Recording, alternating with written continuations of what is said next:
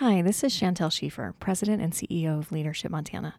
Views and opinions shared by guests of Listen First Montana do not reflect the opinions of all of our alumni or organization. We are a large group with lots of opinions, believe me. If you hear something that makes you uncomfortable, we invite you to listen deeply, listen hard, and listen first.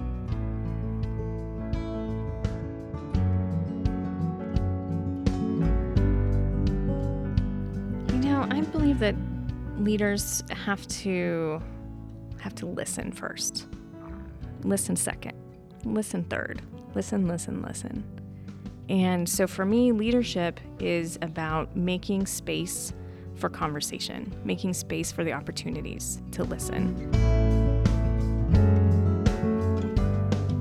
Hello and welcome to Listen First Montana, a podcast of Leadership Montana. I'm Eric Halverson. This show is about lifting up the stories of remarkable leaders from all across this state. Each episode will feature an interview with one or more of those leaders, and we'll learn about their lives, their leadership, and perhaps most importantly, how they bridge divides, overcome challenge, and move groups towards shared goals. Leadership Montana is a nonprofit organization whose mission is to develop leaders committed to building a better Montana through knowledge, collaboration, and civility. In my mind, that essentially translates to how can we as leaders, both formal and informal, do a better job of understanding ourselves, our values, and how we translate those values to committed action? How can Montanans do a better job of creating shared visions for the future by listening, learning, and leading with respect and humility. Appropriately, we'll start this show with an interview with Chantel Schiefer, President and CEO of Leadership Montana. Chantel will also host a handful of these episodes later on down the line, where she'll bring her extensive leadership development training and deep knowledge of the challenges and opportunities Montanans face everywhere from Sidney to Seeley Lake. Before we jump into that conversation with Chantel, I'll ask you to please subscribe to Listen First Montana wherever you get your podcasts and give us a rating and a review. Also, we're all about having a growth mindset at Leadership Montana, so if you have feedback, good, bad, or ugly, please don't hesitate to send it to Eric, E R I C, at leadershipmontana.org. Thank you so much for listening in. And without further delay, Here's my interview with Chantel Schiefer.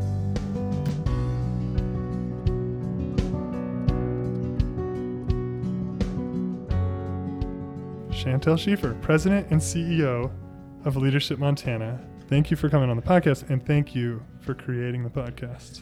Eric, you're doing all the heavy lifting, so thank you.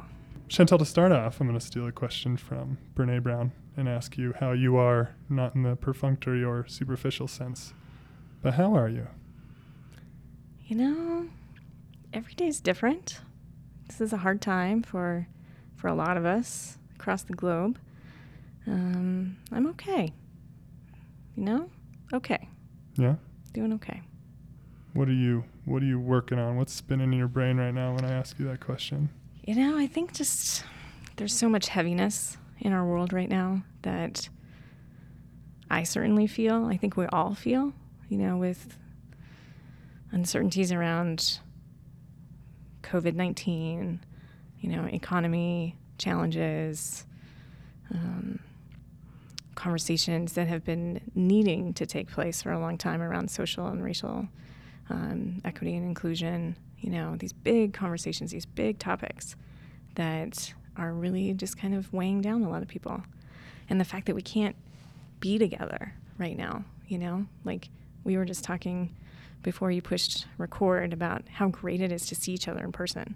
You know, we've seen each other on Zoom a few times, but now we're in, sitting in the same room, six feet apart. You got your tape measure out to more, make sure more than more six, than six yeah. feet apart to make sure um, you know this is a safe environment. And we're just missing so much of that connection with people right now, and that's that's hard. That's really hard for me. So, so I'm doing okay, but not great. No. It's interesting too. I think about people like you and my girlfriend is actually similar in the sense that so much of your work is about holding that heaviness for other people and helping them understand it. Mm-hmm. So I just think about it must be just exponentially heavier, heavier for somebody like you. Yeah, I think it is. You know, I am pretty used to living in some level of chaos or crisis, you know, through my life, and most especially recently. Um, as you know, my son is medically challenged and, and had a bone marrow transplant a few years ago, um, and we've we've always kind of had this level of of crisis, um, but now that's translated on a global scale. You know, so while I'm personally used to dealing through challenge and navigating challenge really well, um, everyone is right now Mhm. having to do that. And I think even because I've had that level of experience in navigating challenge and coming out the other side in a positive way, I do think that I know often people come to me and ask for advice on how do we how do we navigate this right now? How do I navigate this right now? And so yeah, that weight is is a little bit heavier right now. How do you answer that question? Do you say if you have an answer, then please give it to me because I don't haven't got much for you. Well, you know, I think it, it really kind of comes down to uh, so much of it comes down to mindset. You know, finding something to be grateful for, even in the hardest of days. You know, we were talking just before, just before we started about how hard today specifically has been, and and you know, I what got me out of my house and and to the office was the opportunity to sit down with you here today.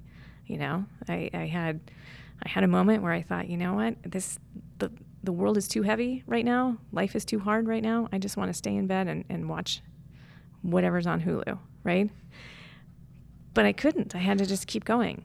And when when we were in the NICU, well, we were in the NICU, and when we were in um, Seattle with my son's bone marrow transplant, my husband and I had this saying that I just started to just almost re- like regret that we made it part of our vernacular every day. It was just one foot in front of the other, just keep swimming.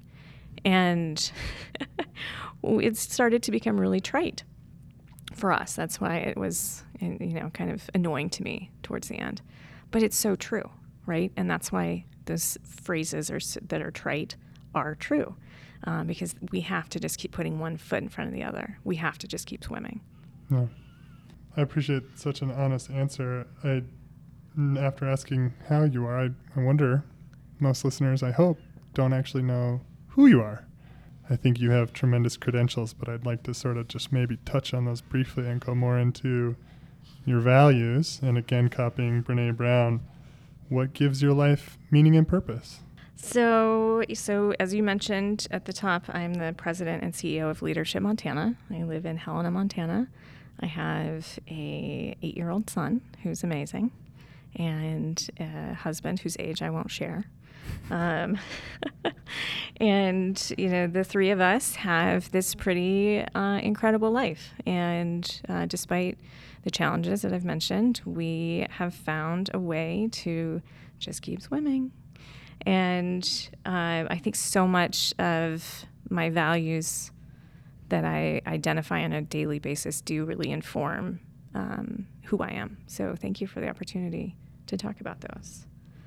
Um, what gives my life purpose and meaning really is my family, my husband, my son, um, my um, the work that I do with Leadership Montana um, to help people bridge divides and have really hard conversations and recognize at the end of the day, while we do have differences, our similarities outweigh those differences.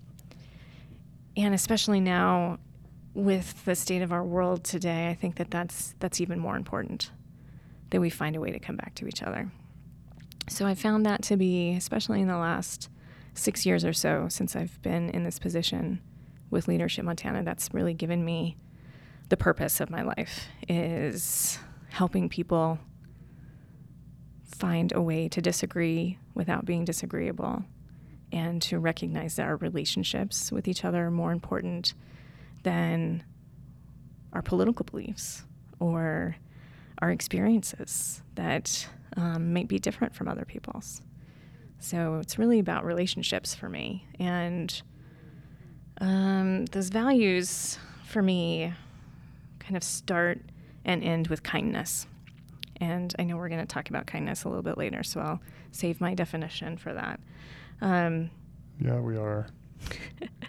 it's such a loaded word sometimes, right? One. Yeah, we're going to talk about it. It's going to be great.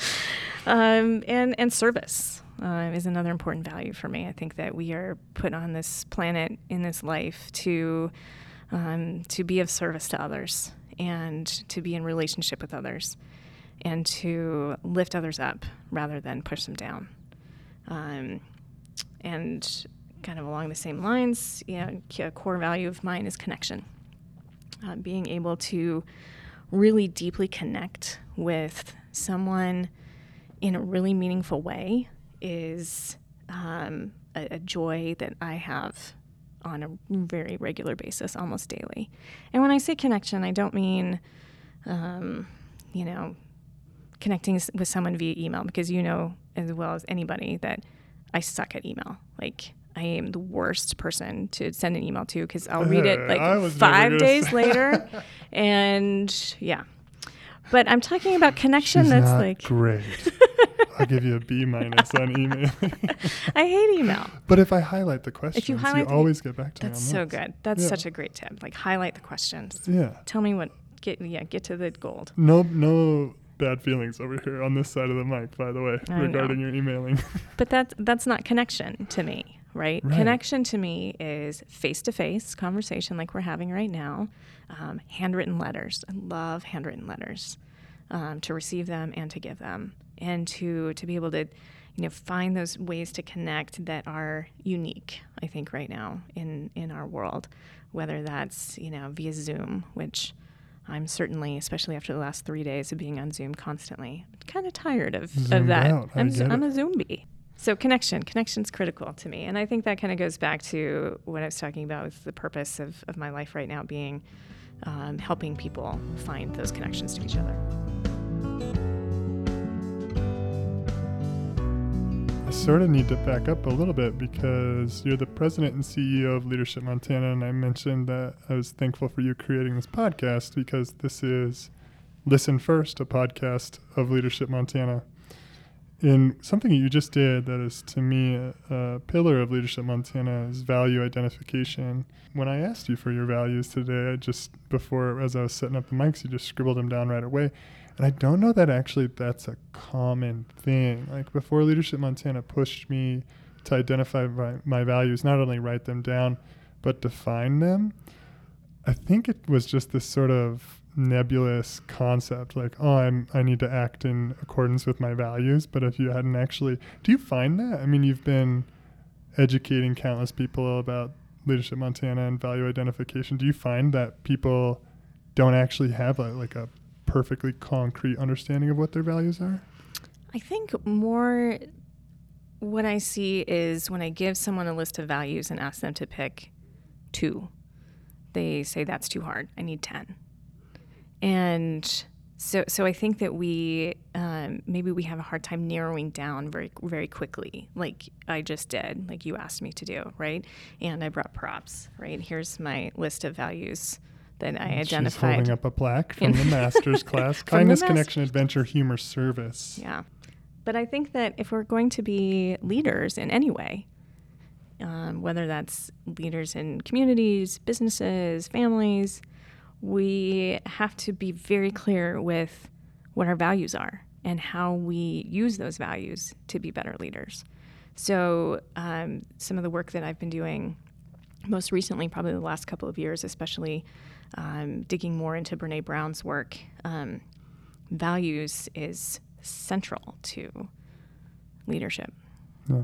And, and, and not only knowing what they are, but knowing how you uh, how you display them and how and recognizing them in others and recognizing how others work because of their values. So that's a nice segue into my next question. So you are the leader of this organization, Leadership Montana, which hopefully people know about, but they might not. And before I ask you what Leadership Montana is, I want to ask you what leadership is. You know, I believe that leaders have to have to listen first. Listen second. Listen third. Listen fourth. Listen, listen, listen. And so for me, leadership is about making space for conversation, making space for the opportunities to listen. I think too often when we think of leadership, we think of the person who is the top, you know, of the company or a community um, who makes hard decisions on their own without input from others. And that's a style of leadership, that authoritarian, you know, control and command type of leadership that I think is is on its way out. And I think that leadership now, I'm hopeful, and this is what I believe, is that leadership is much more collaborative and it's much more inclusive. And it is um, so much more rooted in our values and those opportunities to build those connections uh, to really deeply understand each other. That's what leadership means to me. So, what is Leadership Montana? Leadership Montana is a nonprofit organization uh, and leadership development organization. We have uh, a number of programs that sort of start with our flagship experience that has been around since 2005, which you are a graduate of, which I am a graduate of. It's an eight month program where we travel the state and visit different communities in a cohort of about 40 people. And um, during a course of about three days, we learn about the challenges and opportunities in each of those communities, and at the same time, going through a robust leadership development curriculum. That was designed um, specifically for Leadership Montana to help us learn more about ourselves and each other and how we can build those relationships across um, across those divides. You know, those divides that are that come to us from different geographies, different gender, um, different industry, different backgrounds, different educational experiences, uh, different political views. That's really kind of the mission of, of Leadership Montana is to develop leaders committed to building a better Montana. So that's our flagship program, and we've got a number of other programs uh, from from there that our alumni can participate in, including our master's class, which you and I both graduated from last year. And we have public offerings too. We have an annual conference in September that's open to the public, um, and we have a few opportunities throughout the year that um, are open to the public for education around around learning and connecting. You mentioned some uh, graduate of Leadership Montana class of 2016. gotta shout out the 26 the Sweet You 16ers. gotta. You Yeah, gotta do You it. gotta do it. And 2019 Masters. And I walked away from both of those classes feeling a sense of real levity and hope about um, the achievability of a brighter future. But as I look around lately, it sure seems like things are getting worse. But that's my perspective. And when I say things are getting worse, I mean our ability to talk to one another. It seems like there's more contempt for the other side um, in both directions. Uh, is that what you see? It is.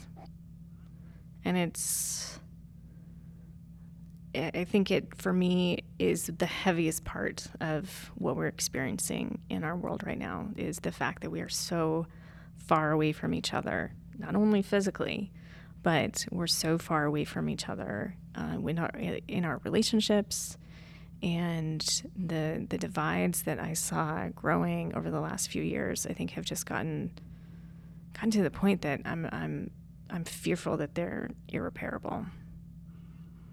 So that's not the glowy happy answer you were asking you were hoping for. I know. I wasn't. The, I I think that's the truth. I mean, I'm glad. It just it feels affirming and validating in so many ways because it's um it's really depressing Mhm. to read the news. Yeah. Right. And I've even balanced out my media diet and tried to get um, information from all sides, and it's incendiary everywhere. Can I ask you a question about that? Please do. Do you know about allsides.org? I have seen you talking about it. allsides.org is the place where I go to get news now because it takes any story um, and very clearly tells you which lens you're looking through, whether it's a conservative or a moderate or a liberal lens. It color codes it for you so that you you can you know very intentionally seek out a different perspective if you would like. Um, I tend to, to go for those purple ones, those moderate stories, so that I'm getting you know maybe a little bit more accurate um, reporting. Uh, I cannot recommend enough. Allsides.org. Good. To, that's great to know. Yeah, I've been trying to curate it myself, and I it just feels icky. Someone else is already doing it for you. Just let them do it. You're a fan of outsourcing when possible, right? Yeah, all the time. um, I just I do I do want to follow up on that. It's interesting to me that um, you would be witnessing class after class. You you said you've been here for six years in, Mhm, at the Helm, years. Yep. um, but you graduated what year? 2010. So yeah, 2010, and then came on the team in 2014. But nonetheless, you've now seen two master's classes, five regular classes, gradu- Six. six graduate, and then you've also seen, you've also participated in a cohort. And presumably, in every single one of those experiences, those eight month journeys, you have seen the group activate and Mhm. feel this excitement and hope. Um, I was talking to a mentor who is 60 years old and she was telling me about my own activation after the killing of George Floyd. And she was sort of holding me to account, saying, We'll see how you do in a month. Mm-hmm. We'll see how you hang in there in two months if you're still feeling as fired up and ready to act on this because, you know, she's Mhm. seen it over and over again. So I wonder when you see every year of graduating classes, when you see people feeling really excited about going out there and changing the world and making it a better place, making it more wholesome and not wholesome, but fair hmm and reasonable. Yeah, kinder. Is there this wave effect where you see that sort of peter out and year after year? And I'm sure that it clings on certainly for some people. I mean, it has for me. hmm but I don't claim to have be holding on to the same level of hope and excitement that I did the day I graduated Leadership Montana.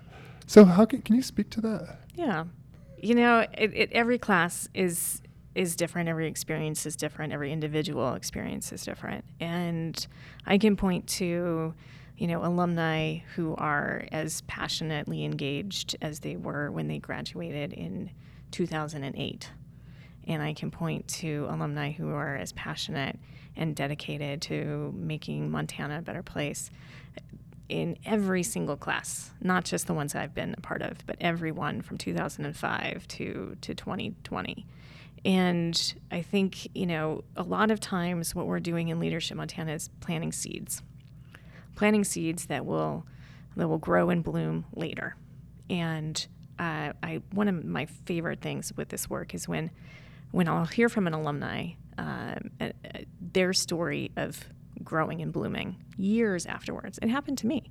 You know, when I graduated in 2010, I was like, okay, it's great. Put my certificate on on the wall. I've done this. I've got these great relationships now. I understand leaders. I understand Montana more now.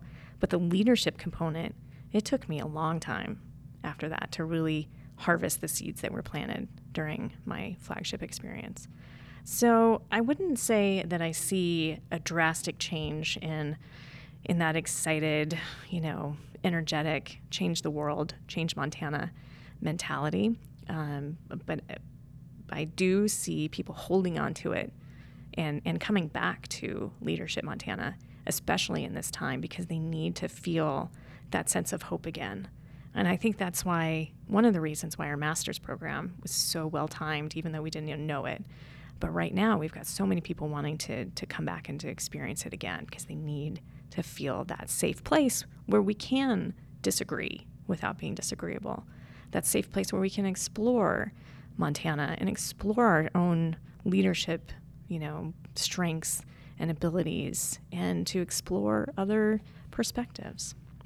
And it dovetails really well with why we're having why we've created this podcast. Yeah.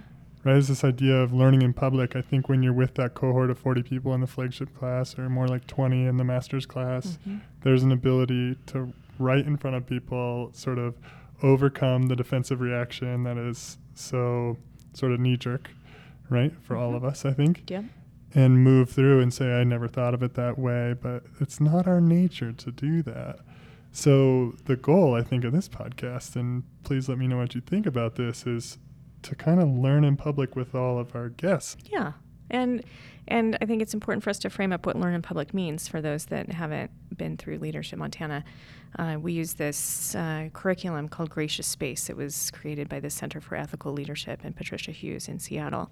And there are four um, principles of, of Gracious Space. And the, the hardest one is the fourth one. It's called Learning in Public.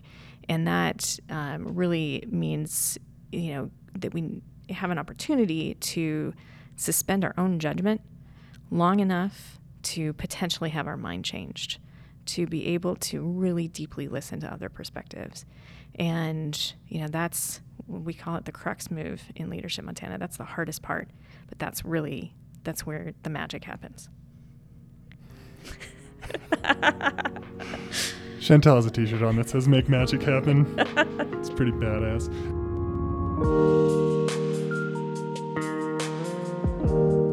Let's talk about this podcast. So here we are, episode one, a brand new podcast, Listen First Montana, a podcast of Leadership Montana. And I wonder that when you hatched this idea for creating the show, what did you envision? What did you envision being the real value proposition for listeners?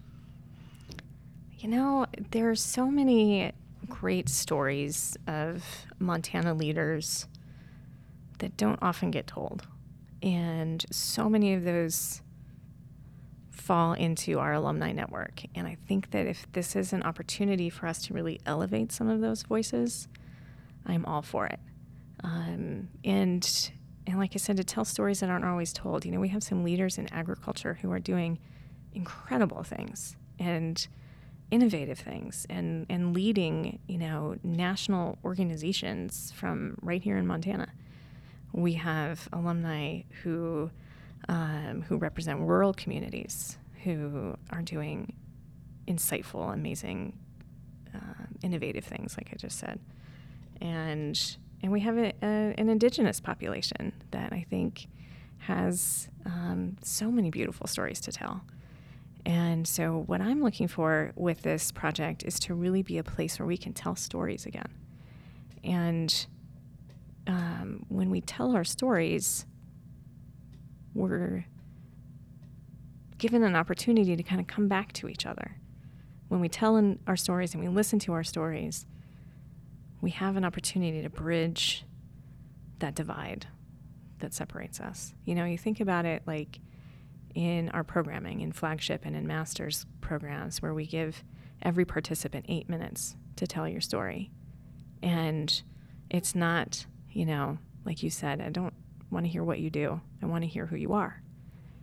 And, the, and in that eight minutes, you can learn so much about someone that you might not over eight months, right? And there's just, I think there's so much connective power in storytelling. So that's what I'm hopeful that we will accomplish here. So, how do we do this, Chantel? How do we we need to celebrate and lift up a wide variety of voices, diverse voices. How do we lift up diverse voices in a thoughtful, balanced, meaningful way? You know, I, in, in, Leadership Montana, our number one value is is embracing and celebrating um, diversity, and I think that we we have so many opportunities to to do that you know, we in very intentionally create our cohorts to be as diverse as possible that we can, you know, really find in Montana, which is not an incredibly racially diverse community, right? But we have a lot of diversity of thought. We have a lot of diversity of perspective and of background. And so I think as we're, you know, thinking about who we want to be a part of these episodes, I think just looking with intentionality of what great story do they have to tell um, that we might not have heard before? I am so excited. We just sketched out our first five episodes, and I'm so excited to ask those folks to be a part of this and to tell their story that it's just going to be, I think it's going to blow you away. I have to shift that into a question. You have um, been a mentor of mine for some time now, a mm-hmm. mentor and a friend. And as the host and producer of this podcast, I find myself in an interesting position, which is that um, you know, I'll sort of be sidecar to all of these as we sit in the sidecar office building. I will be sidecar nice. to all of these these stories, and um, I think that it's incredibly important throughout that I be really aware of the privilege that I hold. There is some people, um, a, a term that maybe is less charged is the tailwinds that have blown on my back. And I have to tell you that, and I've told you this many times, that I have many, so much tailwind blowing at my back, and I'm thankful for that, but also trying every day to be as aware of that as I can be. And simultaneously being aware of language we use often in Leadership Montana, which is my blind spots, the things I don't know that I don't know. Mm-hmm. So I wonder if you can talk about the tailwinds and the privilege that you feel like you've had in your life, and certainly you've had headwinds, and certainly you've worked really, really hard to accomplish what you have. I want to, I want to honor that. But how do we carry privilege and understand what it means in the context of helping share these stories? You know, I think that's a that's a really important question, and and, and you're right. I have had and continue to have a considerable amount of privilege, tailwind, whatever whatever you want to call it, um, that have helped me to to advance to where I am today, and to give me a certain level of comfort and safety, even in you know the most challenging times in my life. And I think a, a really important component of that privilege has been the people around me, the people who have surrounded me in my challenging times. So, I, when I look at what gives me privilege, it's not only that I'm, you know, a middle class white woman in Montana, but it's also that I am deeply grateful to be surrounded by really smart, amazing people. And I know my experience, and I know my experience alone. Um, and I, I would never pretend to put myself in someone else's shoes, uh, and nor expect someone to put themselves in my shoes. But I think that, you know, your question is is is so important, and I just I'll come back to that piece around, you know, building community around each other. I think that as we're having these conversations with with with our alumni and hearing their wonderful stories. Um, just coming back to that connection, what connects us, even as you're interviewing them, and you mentioned before we started, you know, you you might not know some of these people, but you're still connected to them. So finding a way to um, to pull from that connection, I think, is going to be really important. And I think you know to to some extent, as um, as as you know, leadership Montana alumni, we all have that tailwind of connection, the connection to each other and the connection to Montana. It's really, really interesting. I think that as I've contemplated what it means to host this podcast, and I've said to you many times that this is not about me. I just want to be aware of and like set a baseline with listeners, which is that I'm going to screw up. Mm-hmm. Right. I think that's really common language right now is don't be afraid to screw up because you're going to. Right. Your language isn't always going to be on point, but um, what comes with that is a willingness to accept when somebody calls you out and says, I'm going to hold you to account. I mm-hmm. think you're outside your integrity. Um, so I hope that goes well. I think it will. It's going to happen on mic on the record. well, I think there's an important there's an important lesson in what you just said. Is we're going to screw up. Um, we all do every day, you know. And that's you know screwing up or failure or whatever you want to call it is how we learn and how we grow as people. And um, I think it's I think it, it, we are in a state of our world where I think we need to start embracing the fact that we're going to screw it up, but at least we're trying. So I want to shift gears now, Chantel, and I want to talk about you are a leader now, currently running a really, really important organization. Can you talk about what that looks and feels like right now for you? Yeah, it's um, to say it's hard would be an understatement. Um, I think we're all, as a society, we're just weary. We're weary of COVID. Um, we're weary of the fact that we can't be together. We can't, you know, go to restaurants and go to all the places that we want to go and be. We're just tired of this, right? So when you translate that weariness into running first a nonprofit, that's really hard right now because, you know, the economic uncertainty puts all nonprofits at risk. And honestly, I am incredibly grateful for um, both federal and state support that have helped keep small businesses and nonprofits, you know, running through this this challenging time. You know, there's the uncertainty of when are we going to get through this? When are we going to be able to be together in a room, you know, with more than you know 20 50 people you know so much of what we do at leadership montana is about that live in-person experience of connecting and learning and and we can't do that right now in in really thoughtful and safe ways. You know, we've done a few, you know, program sessions with small groups of, of people, and it's really hard. And we do big conferences. If you know, 200 people, we can't, we can't do that. So, trying to navigate what the future looks like in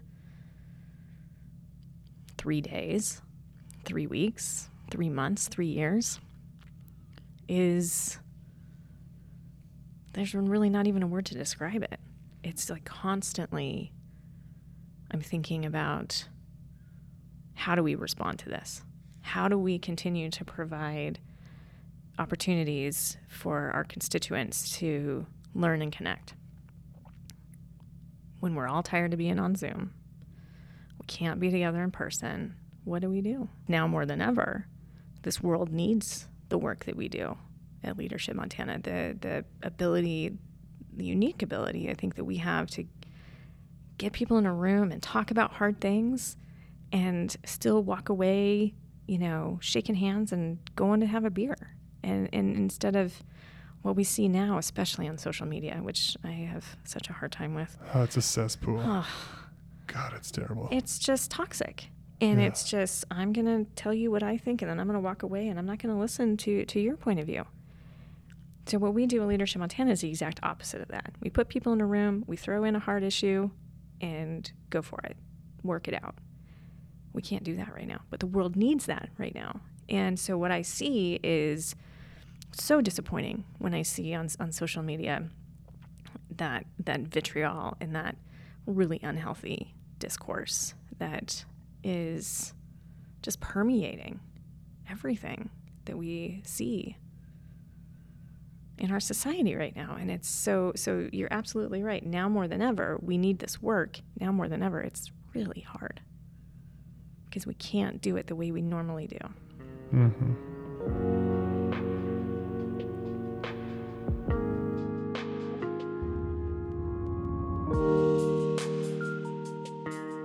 Nice not being nice and being kind we're going to talk They're two about different that. things niceness and kindness are different i think so tell me more I think niceness means I just don't like that word. Does maybe. niceness have no teeth?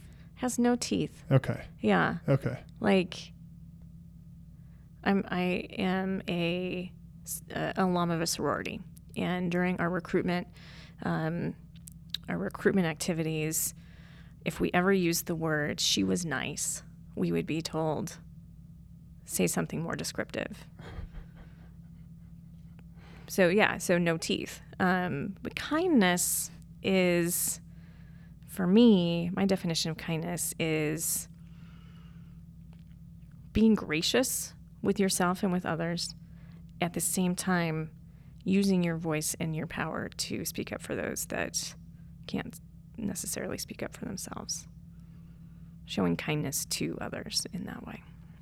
I've been tearing through this book that you've been recommending lately, and it's called Oh, she's pulling it out. Oh my gosh, she's I got it. don't leave hand. home without it.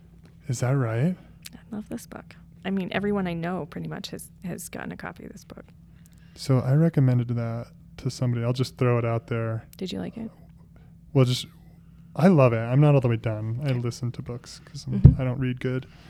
Um, and I recommended it to somebody. It was so interesting. I recommended it to somebody who I, I see pretty eye to eye with um, politically, but the immediate reaction was, "Oh, Arthur Brooks, the author of the book is called Love Your Enemies, is a right centrist." So I don't know if I'll read it. I was like, Holy hell! What are we doing here? That's exactly why that person should read it. hmm So why do you Seek- why do you love it so much? Um, I love this book. So I was given this book um, as a gift from someone who has not been through Leadership Montana, but thought that it read a lot like the concepts that he recognized in Leadership Montana from being in relationship with me. And I um, I downloaded it on Libro FM, and I listened to it to and from the funeral, uh, to and from Wyoming, where I attended the funeral of Tom Scott, our founder, who um, would have loved this book so much because it's really rooted in how do we disagree without being disagreeable? How do we combat this culture of contempt? And I, you know, probably three fourths of the way through it, I was driving home from Sheridan. I pulled over. I bought as many copies as I could to start giving out to people because I feel like this is a message that so many of us could really hear um, because it's written from a perspective that we don't usually hear these types of concepts talked about. And it is from Arthur C. Brooks, who is a conservative thought leader. And I think when we have the opportunity to kind of seek out other opinions of people we might not normally, it gives us a richer understanding of society, right? It gives us a richer understanding of how we come back to each other. And that is, you know, that's my big mission in life right now is how do we bridge these gaps? And you know, the the the subtitle here is how decent people can save America from the culture of contempt. I mean, who doesn't want that? I, I'm with you fully. What is contempt? What do you think the author means when they talk about contempt? You know, contempt I think is this deep misunderstanding of each other that leads to hatred and vitriol and violence in in many ways. Uh, You know, I think we're seeing that more and more in our culture right now that we're we're so afraid of what is different that we we use violence to combat it. hmm We don't even put ourselves in situations anymore to be influenced by someone who doesn't think like we do. Um, I was last year. I was um, giving a like a public conversation presentation around how we bridge the gap between us and them. And someone said, "Well, I don't even I don't even know anyone who doesn't think like me." And I I was just like shocked. Like how how do you not know anyone who doesn't think like you? We have siloed ourselves so much into our echo chambers.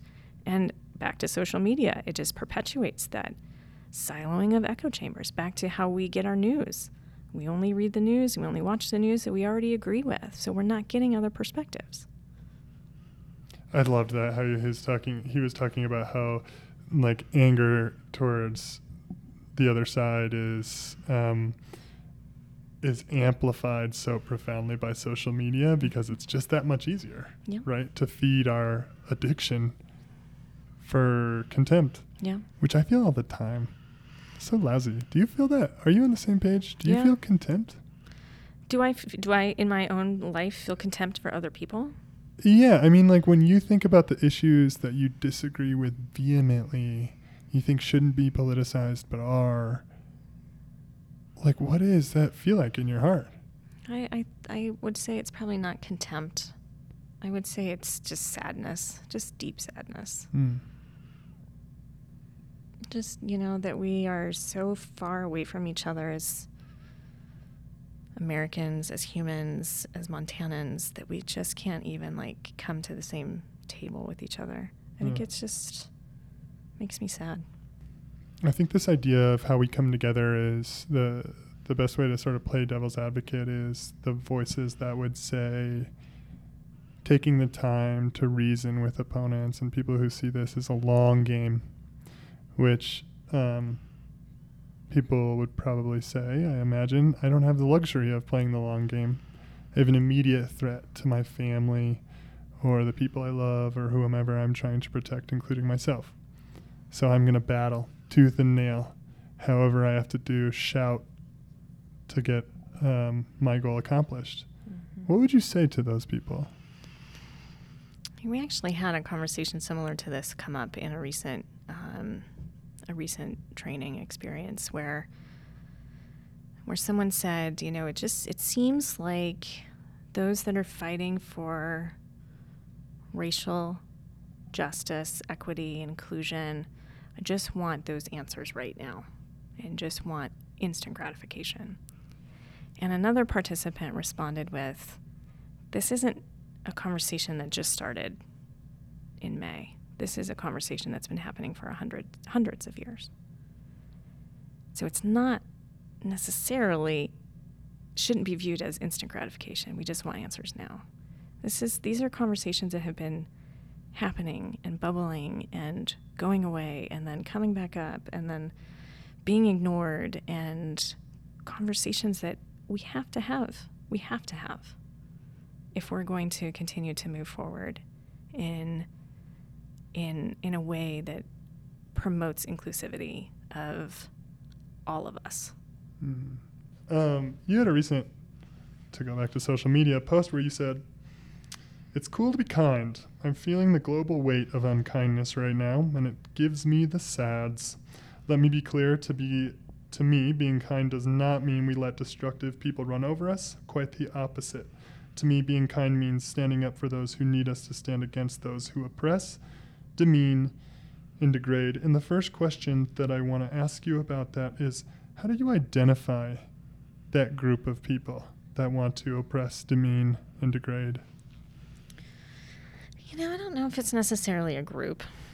You know, I think that I think it's pretty easy for us to see in our society when individuals, be them you know, leaders of businesses or governments or organizations or communities are focused more on their own gain than than the benefit of whomever they're leading. We all have examples of those leaders in our lives who, like I, I talked about earlier, have that that that leadership style of command and control, that authoritarian leadership, that we are here to serve you, uh, rather than the leaders here to serve their constituents or their employees or their church congregation or their whomever, right? So I w- I wouldn't go so far as to say that we identify groups, but I think we identify those those people whose leadership styles are not going to work in in our current reality and in our future.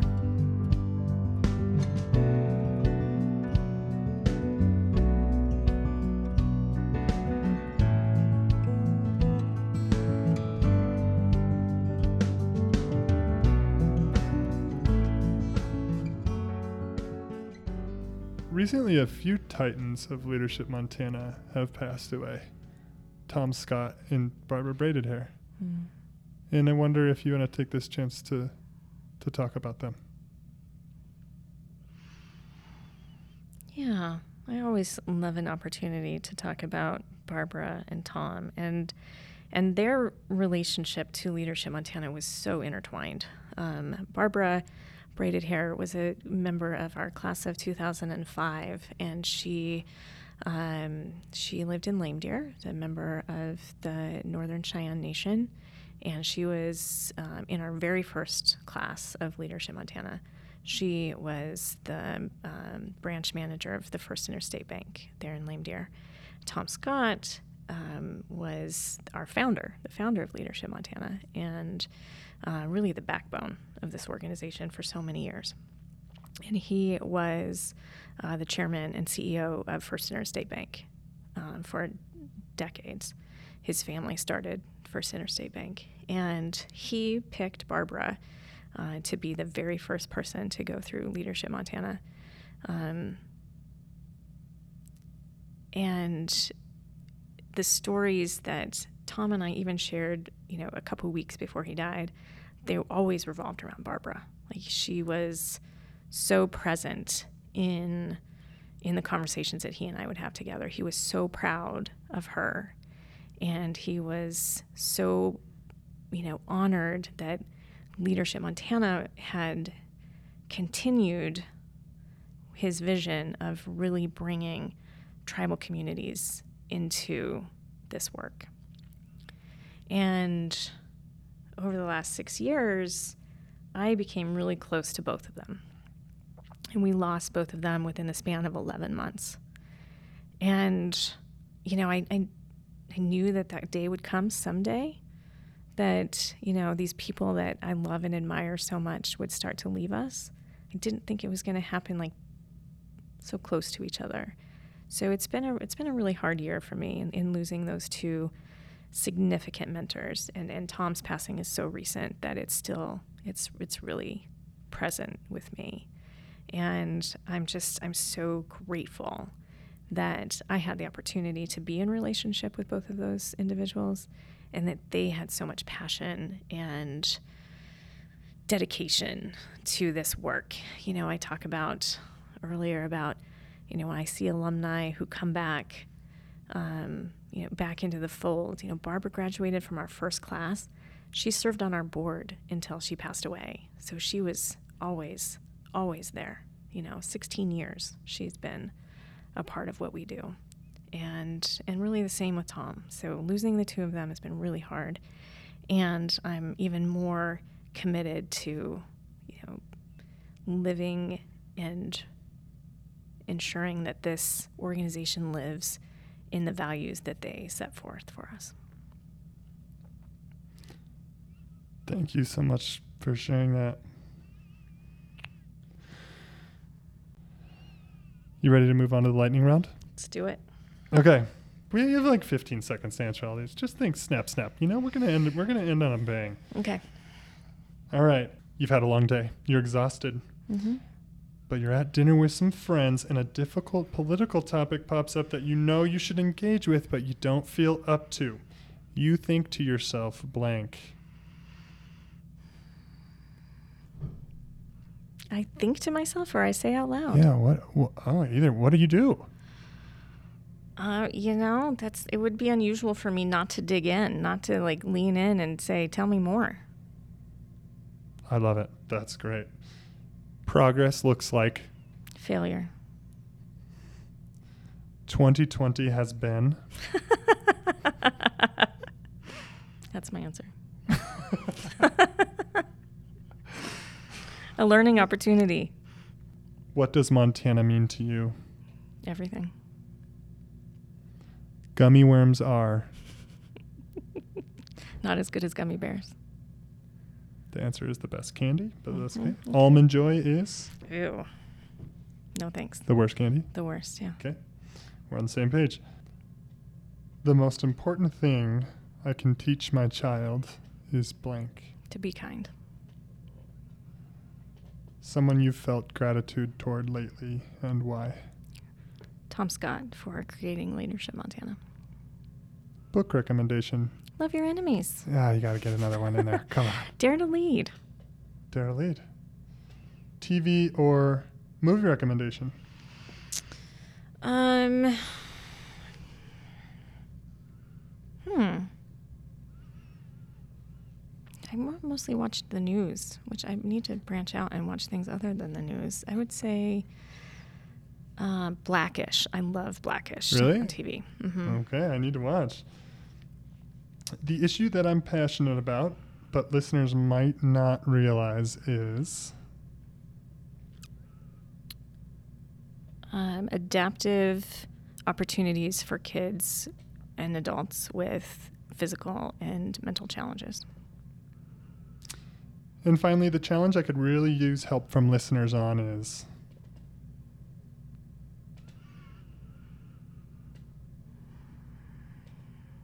telling great stories about Montanans, the people and places that make Montana so special. Chantel Schiefer.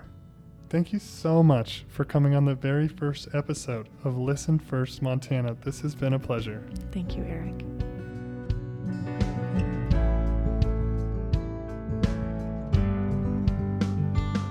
Thanks so much for listening in. If you've enjoyed the podcast, please be sure to subscribe, rate, and review wherever you get your podcasts, or even mention the show to your friends. For Leadership Montana, I'm Eric Halverson, and this is Listen First Montana.